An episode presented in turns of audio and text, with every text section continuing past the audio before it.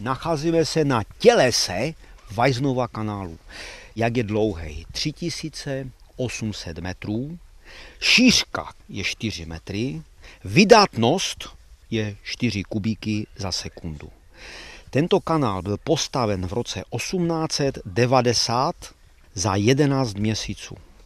Tento kanál stavěli barabové, byli to dělníci, kteří byli sebraní z celé Evropy, ale taky mezi nima byli i lidé, kteří byli vypudzeni ze společnosti. Kanál vlastně je zařezaný do takového úbočí, musela to být nesmírná práce. Kolik takových jako zajímavostí, jako třeba tady teď ten tunel najdeme na cestě? Celkem máme na trase 3800 metrů tři tunely, a dva akvadukty.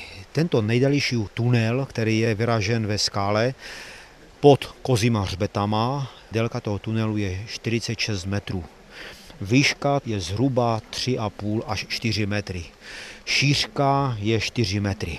No a když jste říkal, že jako malý nezvedený kluk jste tady s kamarády jezdil na nafukovací pneumatice od traktoru, tak ne pod tím ne, tunelem. Nikdy jsme se neopovážili tunelem jet, nevím proč dneska. dneska byste to zkusil. Eh, velice rád, ale když je ten kanál napuštěn plné vody, tak vidíme sami, že prakticky je až po strop mezi hladinou a stropem je cirka půl metra jenom vody.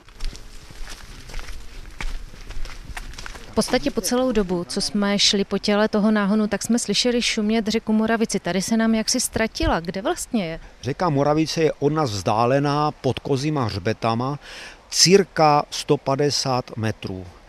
Čili náhon 46 metrů máme tunel, výškový mezi hladinou náhonu a hladinou Moravice je 15 metrů. No ale šli jsme taky podstatně strmějším převýšením, kde se dámám točila hlava. Ano, prosím pěkně, potom se to zvedá až do výšky u papírenské fabriky je mezi náhonem a mezi Moravicí je 26 metrů výškových. A chápete už ty skeptiky, kteří panu Weizhunovi říkali, že tohle to prostě nejde postavit? Nejde to postavit z jejího hlediska, že neuvažovali, že prorazí tento tunel mezi splavem a podskořima hřbetama.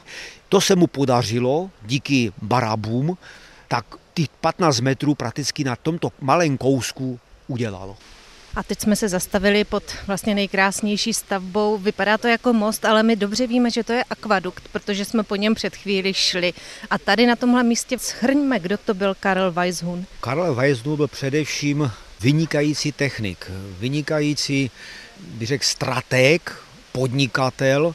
V naší oblasti byl jako Baťa uměl i předvídat budoucnost, kde může vytěžit nějaký ten grož navíc. Podařilo se mu to díky stavbě tohoto kanálu? Určitě ano.